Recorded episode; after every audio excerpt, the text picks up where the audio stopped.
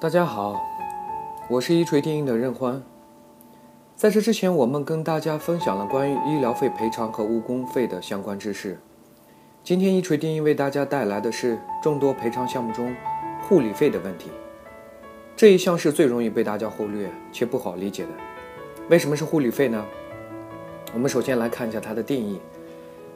根据相关法律规定，护理费是根据护理人员的收入状况和护理人数。护理期限来确定的。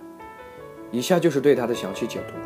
护理费是指由于受害人受到损害，生活不能自理，或者不能完全自理造成的护理依赖而发生的费用。这就是对护理费的定义。对于护理费的必要性，需要有医疗单位或者鉴定机构证明，否则不予赔偿。证明患者就要注意，必须得有这些证明，否则的话，患者单方的声明是不够的。护理费的数额根据护理人员的收入状况和护理人数、护理期限确定。其中，如果护理人员有固定收入的，赔偿数额按照实际减少的收入计算；护理人员无固定收入的，按照其最近三年的平均收入计算。护理人员不能举证证明其最近三年平均收入状况的，可以参照当地护工从事同等级别护理的劳务报酬标准计算。受害人雇佣护工进行护理的，按照当地护工从事同等级别护理的劳动服务报酬确定。护理人员原则上为一人，但医疗机构或者鉴定机构有明确意见的，可以参照确定护理人员人数。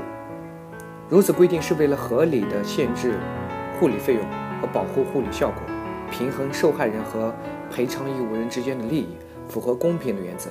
这面也就意味着。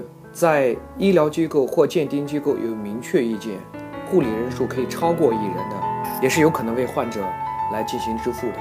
护理期限从开始护理的日期计算，到受害人恢复生活自理能力时终止。但是否恢复生活自理能力的确定，仍当由医院或者鉴定部门出具确定的意见。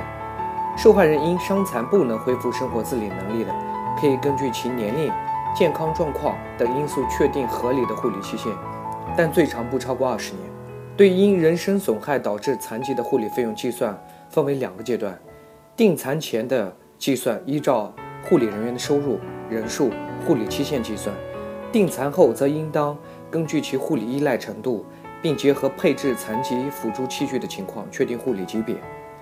以上就是护理费赔偿的相关问题，希望广大患者在遇到相关情况时可以借此参考。我们有专业的律师团队和医学团队。如果大家有医疗法律的问题，请关注我们的官方微信号“一锤定音患者小助手”，留言或者致电我们的热线四零零六七二五七二。